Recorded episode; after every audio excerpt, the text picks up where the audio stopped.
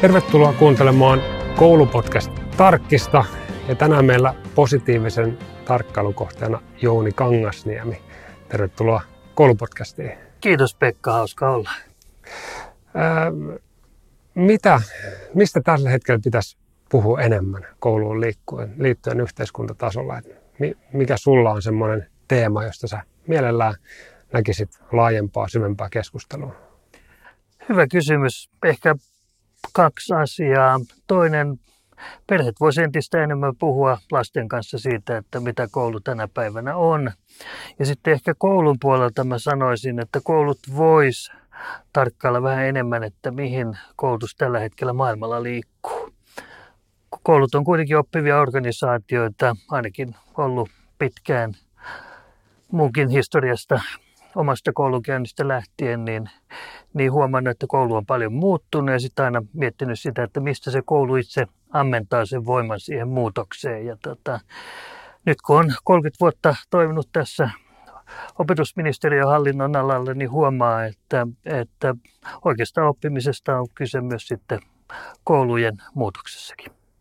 Niin olisiko meillä Suomessa jotain opittavaa myös muista maista vai, vai pystytäänkö me ratkomaan ja keksimään kaikki ihan niin kuin omassa, omassa piirissä? Voi vähän provosoiva kysymys, mutta tota, suomalainen koululaitoshan on aina oppinut tosi paljon siitä ympäröivästä maailmasta. Että jos lähdetään jo ihan historian alusta Kynneuksesta, niin hänet hän lähetettiin ulkomaille oppimaan, että minkälainen koulujärjestelmä Suomeen pitäisi tulla. Ja sitten kun hän parin vuoden jälkeen tuli Suomeen, niin hän toi sieltä oppeja, että aloitetaan näillä. Ja tota, kyllähän tässä vuosikymmenten aikana, niin kyllähän me montaa mallia ollaan tuotu Suomeen, että vaikka meistä monta kertaa tuntuu, että me ollaan itse se niin tota, keksitty täällä Suomessa, niin monta kertaa samoja malleja löytyy sitten maailmalta. Ja tämä on ehkä semmoinen niin kuin kysymys, mitä sitten aina kun tullaan Suomeen, niin kysytään, että mitä me voitaisiin oppia Suomesta. Niin sitten mä sanon aina, että yksi sellainen hyvä lähtökohta on se, että miettikää, että miten teidän oma järjestelmä oppii. Et Suomen yksi vahvuus on nimenomaan tämä tämmöinen paikallisuus ja se, että opettajalla on riittävästi päätösvaltaa siihen omaan opetukseen, opetusmenetelmiin. Ja opettaja voi päättää, että mitä se voi oppia oppia. Kun maailma sitten se tuodaan yleensä, niin tota, ulkoa se muutos ja sitten kerrotaan, että tehkää näin ja sitten tulee kaikki isot mittaukset ja, ja tarkastuksetkin sitten perään ja siinä sitten katsotaan, että toimiiko se järjestelmä näin. Et, et tässä on niin kuin tosi iso semmoinen niin paradigman ero, jota me aina välillä muistetaan ja välillä me se unohdetaan. Mutta tosi paljon kyllä pystytään niin kuin sitten kehittämään koulutusta niin kun silloin, kun se järjestelmä itsessään on rakennettu silleen, että siellä saa toteuttaa, saa kokeilla, saa pilotoida, saa epäonnistua. Ja jos epäonnistuu, siitä voi kertoa. Jos ei epäonnistu, niin siitäkin kannattaa kertoa. Ja sitten jos löydetään oikein hyviä malleja, niin sitten ruvetaan hallinnossakin miettimään, että hei, voisiko tästä niin kuin laajemmaksi, laajempaankin käyttöön. Ja silloin se tulee taas tämmöiseksi niin kuin kahdenväliseksi, vähän niin kuin opettaja oppilaan vuoropuhelu, niin ihan samalla koulu voi toimia ja kommunikoida tämmöisten niin kuin verkostojen kautta, niin tota, myös hallinnon verkostojen kanssa. Joo. Mä kysyn kohta vielä tarkentavan kysymyksen tähän liittyen, mutta tota, sulla on valtavan laaja kokemus vuosikymmenten varrelta. Kerro vähän tätä sun, sun taustaa. Nyt me ollaan ministeriön tiloissa, mutta sä oot ollut opetushallituksessakin töissä. Kerro pikkasen sun tämä ura, urapuoli. No sanotaan näin, että siis vähän on kasvatustieteilijä koulutukselta ja kasvatustiede oli ainakin jo silloin 90-90-luvun taitteessa niin tota, aika edistyksellinen oppiaine. Et siellä meitä kehotettiin hakemaan oppia muista korkeakouluista, sivuaineopintoja ja se oli aika joustavaa. Ja sitten vasta keksittiin, että hei, tämä voisi olla vähän niin kuin laajemminkin. Mutta anyway, kun mä valmistuin, niin, niin tota, opintojen aikana mä olin käynyt harjoittelemassa opetushallituksessa tai silloisessa ammattikasvatushallituksessa, niin tota, mitä olla kesätöissä. Sie, sie, hallinnossa. Ja tota, tämä sattui saumaan, jossa tota, opetushallitus tai entinen kouluhallitus ja ammattikasvatushallitus yhdistettiin ja niistä muodostettiin sitten tämä nykyinen opetushallitus. Puhutaan niin siis vuodesta 1992. Ja tota, siihen aikaan tota, tämä yhdistyminen tapahtui ja mut pyydettiin sitten sille, sinne töihin, että voisitko tulla tänne auttamaan parissa tämmöisessä arviointiraportin laatimisessa, että, että kun olet vastavalmistunut, niin onko sulla aikaa. Ja, ja tota, se on se tie, millä mä sitten jäinkin useammaksi vuodeksi. Sitten jossain vaiheessa mua sitten kysyttiin tuonne korkeakoulujen arviointineuvostoon. Siellä oli siis korkeakoulujen arvioinnista kyse se on itse asiassa tämän koulutuksen arviointineuvoston edeltäjä, että silloin oli vain korkeakouluille rakennettu arviointineuvosto ja, ja sen kauden jälkeen sitten lähdettiin kehittämään myös tätä koulutuksen eli muiden tasojen arviointia kansallisesti.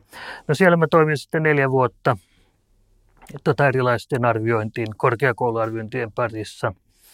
Ja kuinka ollakaan sitten taas tuli vastaan kysymys, että voisitko tulla tekemään yhtä sijaisuutta tota, opetusministeriöön ja koska sitten sieltä lähti virkamies tuonne Brysseliin töihin siihen aikaan. Ja tota, sille tielle jäin silleen, että loppujen lopuksi vuonna 2008 sain sitten ihan vakioviran, jota sitten jäin tänne tekemään. Nyt on viimeiset seitsemän vuotta ollut tota kansainvälisten asioiden parissa, kansainvälisten asioiden sihteeristössä. Toki tein siinä välissä taas yhden tämmöisen niin sanotun harhahypyn, eli toimin tämän Education Finland-ohjelman, joka on tämä koulutusviennin ohjelma, niin tota, ohjelmajohtajana opetushallituksessa ja palasin sieltä sitten taas tämän vuoden helmikuussa takaisin tänne opetusministeriin. Joo, sulla on tosiaan toi, toi koulutusvienti on kanssa ollut yksi, yksi selkeä. Mm, ehkä mitä ajatellaan, että Suomella on just tämä hyvä maabrändi ollut ja, ja sitä kautta niin kuin tullut suoraa kiinnostusta. Ei meidän tarvitse lähteä, lähteä tota, sen eteen tekemään töitä. Onko se vielä, tuntuuko, että Suomella on vielä edelleen semmoinen niin kuin maine, että tänne kannattaa tulla käymään vai onko siinä tapahtunut jotain muutosta viime, viime aikoina? No kyllä kansainvälisesti aina sanotaan, siis se on niin uppoutunut se viesti, että Suomessa tehdään jotain oikein. että nythän PISA-tulokset taas tulee tänä vuonna, itse asiassa huomenna julkistetaan kyllä. tätä kuvatessa. Ja tota, meillä on ollut jo pitkään näkyvissä tietty sellainen laskutrendi siellä. Meiltä aina kysytään, että no, onko Suomesta sitten mitään opittavaa, jos PISassakin teillä niin, kuin, niin sanotut sijoitukset on niin kuin laskutrendissä, on totta kai. Kyllä tämä meidän järjestelmä kuitenkin sitten taas isossa kuvassa toimii hirveän hyvin. Pisasta on niin kuin ehkä se, että se yleensä otetaan tähän, että koulutusvienti on yhtä kuin se PISA menestys joskus. Niin tota, ehkä se PISA-menestys vaikutti siihen, että Suomeen tultiin tosi isoilla joukoilla tutustumaan, että miten tämä meidän koulutus täällä toimii, miten opettajat toimii, miten sitä hallinnoidaan, miten me ollaan rakennettu meidän järjestelmä. Ja sitten kun nämä delegaatiot tänne tuli, niin ne huomasivat, että joo, kyllä te itse asiassa teette Suomessa aika lailla eri lailla, mitä me tehdään. Et jos ajatellaan ihan PISA-mittauksestakin niin kuin huippumaita, Kiinan, Hongkongia ja Shanghaita ja tämän tyyppisiä, niin niiden koulujärjestelmä on totaalisen erilainen. Ja vaikka ne roikkuisi siellä kärkisijoilla, niin tota, ei niistä niinkään ole opittavaa, kun ne tietää, että, että Pisassa kuitenkin katsotaan aika paljon tämmöistä, myös tämmöistä perinteistä akateemista muistamista ja opittua ja ja jos nyt käytetään 10-12 tuntia päivässä niin kun asioiden oppimiseen, niin totta kai tuloksissa päästäisiin eteenpäin. Mutta ehkä niin kuin tähän vielä silleen, että, että joo, siis Suomesta ihan tällä järjestelmätasolla opettajan koulutuksessa. Sitten meillä on tämmöisiä erilaisia ETEC-keksintöjä tai ratkaisuja, joista on niin kuin tosi paljon iloa monessa maassa. Iso kysymys maailmalla on toisaalta niin kuin miten muuttaa sitä järjestelmää kokonaisuutena ja sitten toisaalta, että miten mennä ihan sinne oppijan tasolle, että kun tiedetään, että opettajista on ihan krooninen pula monessa maassa, niin kuinka ratkaista sitten semmoista, että tulisi niin kuin laadukkaita oppimis kokemuksia ja iloja tota, jokaiselle oppilaalle. Ja jos jotain hyviä käytäntöjä on, niin niistä mielellään opitaan. Mitkä on niitä hyviä käytänteitä tai Suomen tämmöisiä helmiä, jalokiviä, jotka pystytään, tai olet nähnyt, että on joku onnistunut ottaa hyötykäyttöön, koska mun, mun ymmärryksen mukaan, mitä mä oon oppinut myös tässä vuosiaikana, että Suomen se kulttuuri on myös aika ratkaiseva tekijä siinä, että ei, ei pystytä siirtämään tätä koko kulttuuria niin sekä koulu että myös yhteiskuntarakennetta. Mutta onko jotain elementtejä, jotka on mahdollista kuitenkin saada toimimaan? No kyllä mä ottaisin tämän tämmöisen lapsikeskeisen pedagogisen lähestymistavan. Siis se, että opettaja ja, ja sitten tämä koululaiset on samalla tasolla. Oppilaat voi haastaa opettajaa, siitä ei tule mitään auktoriteettiongelmaa, vaan se voi olla ehkä niin kuin vaan niin kuin semmoista iloista keskustelua. Opettajat on monta kertaa, ja tänä päivänä valitettava usein niin kuin yhä useamminkin vielä semmoinen lähiaikuinen aika monelle lapselle. Ja sitten ehkä se, että Suomessa opettajilla on ilo ja kunnia olla sitten niin kuin saman oppilasryhmän kanssa kauemmin, jolloin ne oppii aika paljon niin kuin tuntemaankin jokaisen oppilaan niin kuin ihan päivittäis- tai viikoittaisrutiineita ja sen, että miten ne voi tukea sitä oppimista. Et jos ajatellaan monesta muusta maasta, niin ehkä päästään myös siihen, että suomalainen opettajakoulutus, tämmöinen pedagogiset käytänteet, kuinka sä mietit sitä, että nyt ollaan iltapäivässä ja tota, ollaan ehkä just syöty kouluruoka tai sitten sitä vielä odotellaan, niin mietitään, että mikä on se hetki. Ja sitten katsotaan, että meidät on nyt sijoitettu tällä oppitunnilla tämmöiseen vähän melusaan ryhmään, että tehdäänpäs tähän niin kuin joku joustavampi harjoitus.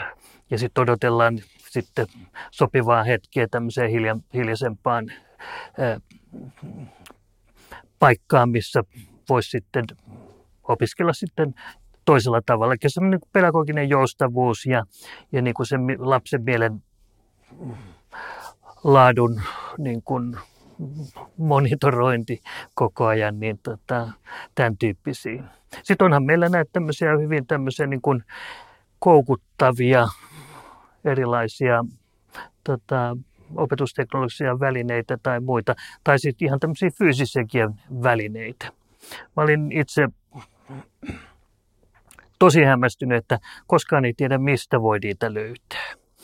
Tota, mun oma poika on nyt yhdeksännellä luokalla ja tota, hän ei ole koskaan ollut kauhean innokas lukija, niin kuin pojat yleensäkin. Se valitettavasti kasautuu tytöille ja se näkyy sitten vaikka muun muassa PISA-testeissä.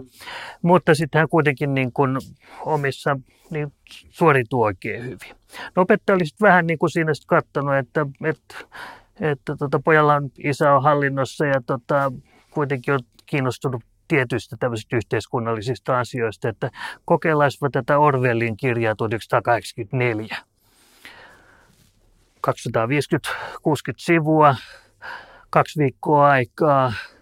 Ja tota, seuraavan kerran, kun mä kuulin, mä kuulin siellä niin kuin loppuvaiheessa, että mä luen tämmöistä kirjaa. Mä kysyin, että onko hyvä. On tämä itse asiassa aika hyvä. Ja tota, itse asiassa eilen kuulin just, että tota kirja oli palautettu ja siitä semmoinen pieni essee, niin sanoi, että itse asiassa oli äärimmäisen mielenkiintoinen kirja. En viittinyt sitä samalla kertoa, että en ole muuten itse vielä lukenut sitä kirjaa, mutta jos tämmöinen suositus on, niin täytyy itsekin lukea. Joo. Sitten mainitsit myös tuon ettekin muutaman kertaa ja sä oot ollut puuha, puuhamiehenä tämmöisessä koulutusviennin iltakoulussa miltä, tai mitä sä oot oppinut tästä viime vuosina niin kuin tästä suomalaisten, monasti opettajien pystyyn pistämistä firmoista? mitä siellä on? Joo, sanoisin, että olen oppinut hyvin paljon. Ja aika usein tota, ihastutaan ihan valtavasti omaan ajatukseen ja sitten uppoudutaankin siihen. Ja sitten unohdetaan katsoa niin kuin maailmalle niin kuin ympärille, että miten miten se toimii. Toimiiko se toisessa kulttuurissa, niin kuin sanoit, että kulttuuri Suomessa on aika vahva ja se on tietyn tyyppinen. Mutta tämmöinen opetuskulttuuri on vahva myös muissa maissa ja se on kovin erilainen. Niin sanoisin, että monta kertaa mennään vähän niin kuin metsään siihen, että kun, kun se oma malli on vain tietyn näköinen, makunen, hajunen ja sitä koitetaan viedä sitten eteenpäin. Et taas mä palaan siihen suomalaisen koulutusmallin niin vahvuuteen on se joustavuus. Niin samalla tavalla kaikissa näissä palveluissakin pitäisi muistaa se joustavuuden elementti, että kuinka siihen voidaan tuoda sitä paikallisuutta silleen, että se paikallisuuskin saa niin kuin omistajuuden siitä, mitä ollaan tekemässä. Koska se tekee sitä myös ymmärrettävän, kun sitä niin kuin sitten pitää myös myydä tai markkinoita tai viestiä siitä myös vanhemmille ja, ja muillekin, niin se täytyy tehdä silleen, että se sopii siinä. Sitten ehkä toinen, mitä nostaisin, on se, että, että kovin keskeneräisillä tuotteilla ei pidä mennä markkinoille. Et jossain vaiheessa oli muotia se, että tehdään nopeasti se oma prototyyppi ja sitten testataan sitä markkinoilla, mutta ei tuo sitten taas kun maailmalla toimitaan niin kauhean montaa väliprotaa pysty tekemään, että joko se teet sen kerralla oikein sitten tai sitten sit, sit tulee vain semmoinen takkunen pitkä polku. Sitten ehkä kolmas on silleen, että, että ylipäänsä se niin kuin ymmärrys, näkemys siitä toisen tarpeista niin, ja tota, mitä siihen voi tuoda, niin siihen ei välttämättä käytetä riittävästi aikaa. Kun samaan aikaan varsinkin tämmöiset niin kuin valtaosa meidän yrityksistä on kuitenkin aika pieniä, niin samat henkilöt joutuu miettimään, että kuinka mä hoidan sen laskutuksen, kuinka mä hoidan sen kommunikaation siihen yhteistyötahoon, miten se ylipäänsä se rahaliikenne kulkee tässä, minkälaisia sopimusteknisiä asioita tässä pitää huomioida. Ja sitten yhtäkkiä ollaankin niin ihan tässä niin kuin liiketoimintaosaamisen puolella, joka pitäisi olla kans yhtä vankkaa. Et muutamat tämmöiset erinomaiset firmat, mitä meillä on ollut, niin siellä on niin kuin hyvin semmoinen niin kuin eläväinen ja erilainen se porukka, joka sitä tekee. Parhaassa tapauksessa ollaan löydetty myös Suomeen kotiutuneita tota, ensimmäisen toisen polven maahanmuuttajia ja niiltä löytyy hyvin nopeasti niin kuin sitten suoratkin kommunikaatiokanavat moneen maahan. Ehkä viimeisenä oppina ottaisin sen, että ei pidä mennä merta edemmäs kalaan. Jossain vaiheessa oli kauhean paljon muotia siinä, että mennään Kiinaan. Siellä on valtava kysymys suomalaisille opille. Mutta mä tiedän, että kauhean moni tuli siellä häntä koipien välissä takaisin sieltä. Totesi, että liiketoimintaympäristönä lähes mahdoton kieli, kulttuuri, sääntely – ja niin kuin myöhemmin nähtiinkin, niin tota, Kiinahan sulki sitten kokonaan markkinat tämmöisiltä kaupallisilta ratkaisuilta. Et jos itse lähtisin tästä koulutusvientiin, niin tota, katsoisin tässä ensin vähän naapurimaihin.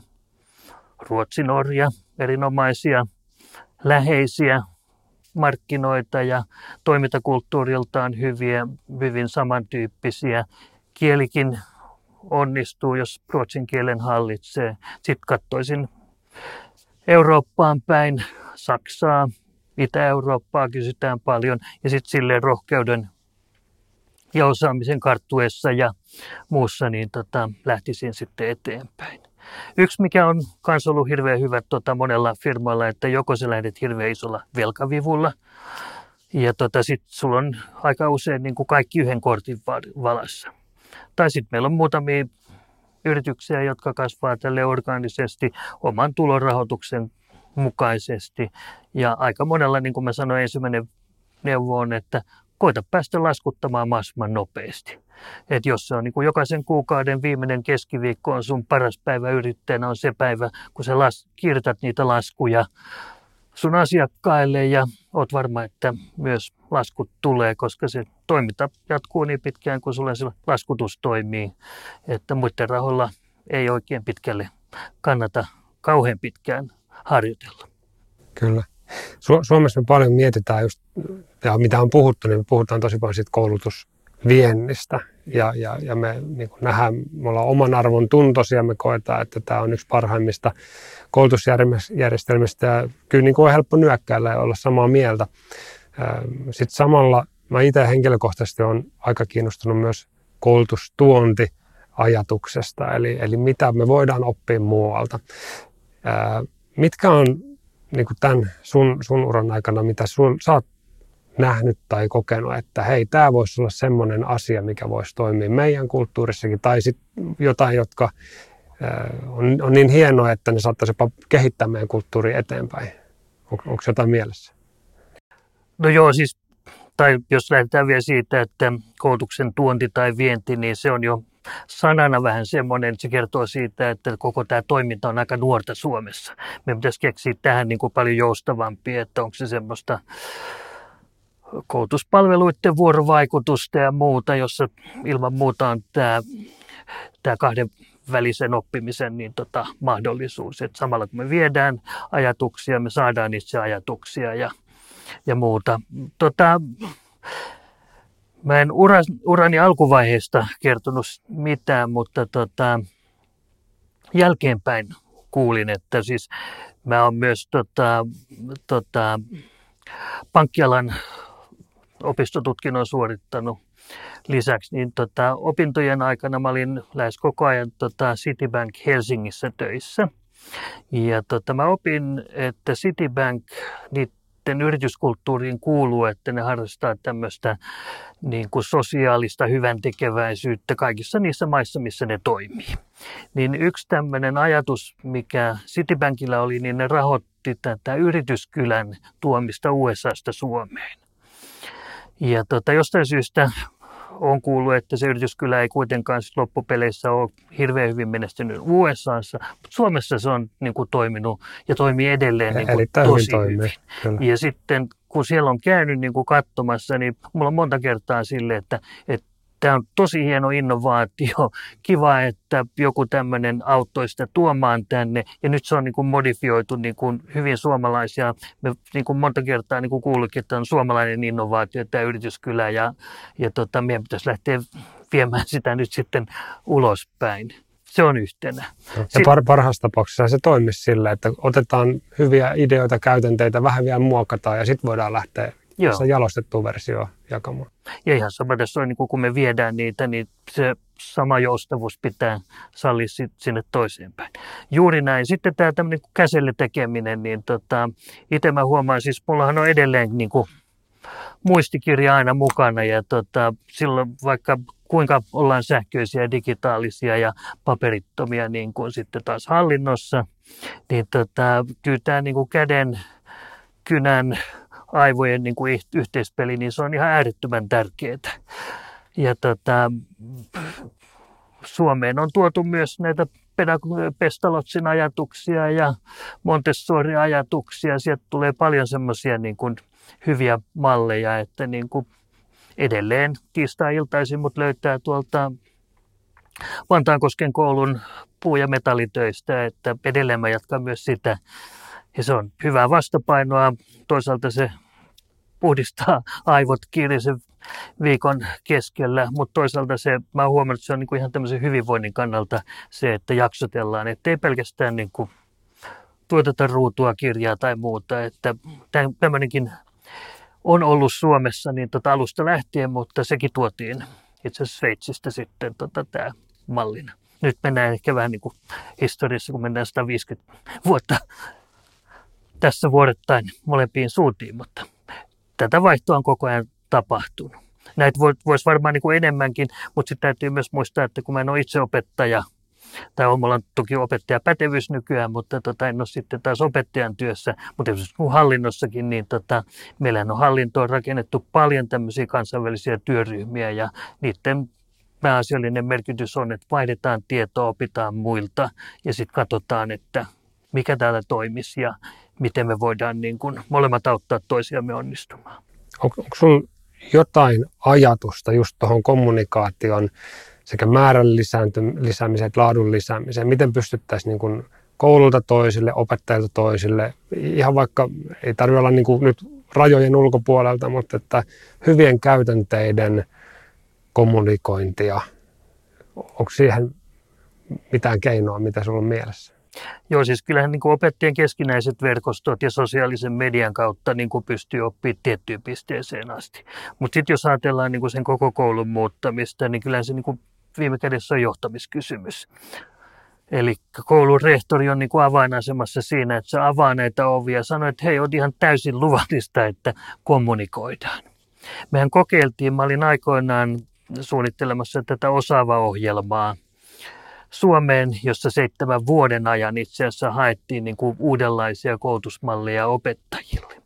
Ja sitten siinä oli yksi elementti, mistä mä olin niin kuin tosi tyytyväinen, jota me ehkä niin kuin pikkasen liian myöhään lähdettiin siinä niin kuin liikkeelle, oli silleen, että jokainen koulu haki niin kuin kaksi muuta koulua siihen niin kuin rinnallensa ja sitten todettiin, että, että vaihtakaa ajatuksia, käykää tutustumassa puolen päivän ajan siellä toisessa koulussa, että miten ne implementoi sitä omaa vastaavaa fokusta, mitä te olette rakentamassa niin tota, omassa koulussanne. Sieltähän loppujen lopuksi on noussut tämmöiset niin kuin vertaismentoroinnit, nämä tuutoro, tuutoropettajat, kaikki muita, mit, mitä silloin kokeiltiin, niin tota, niistähän innostuttiin valtavasti ja ne alkaa olla tänä päivänä jo valtavirtaa. Siis osa, osassa voi hallinto tämmöisillä positiivisilla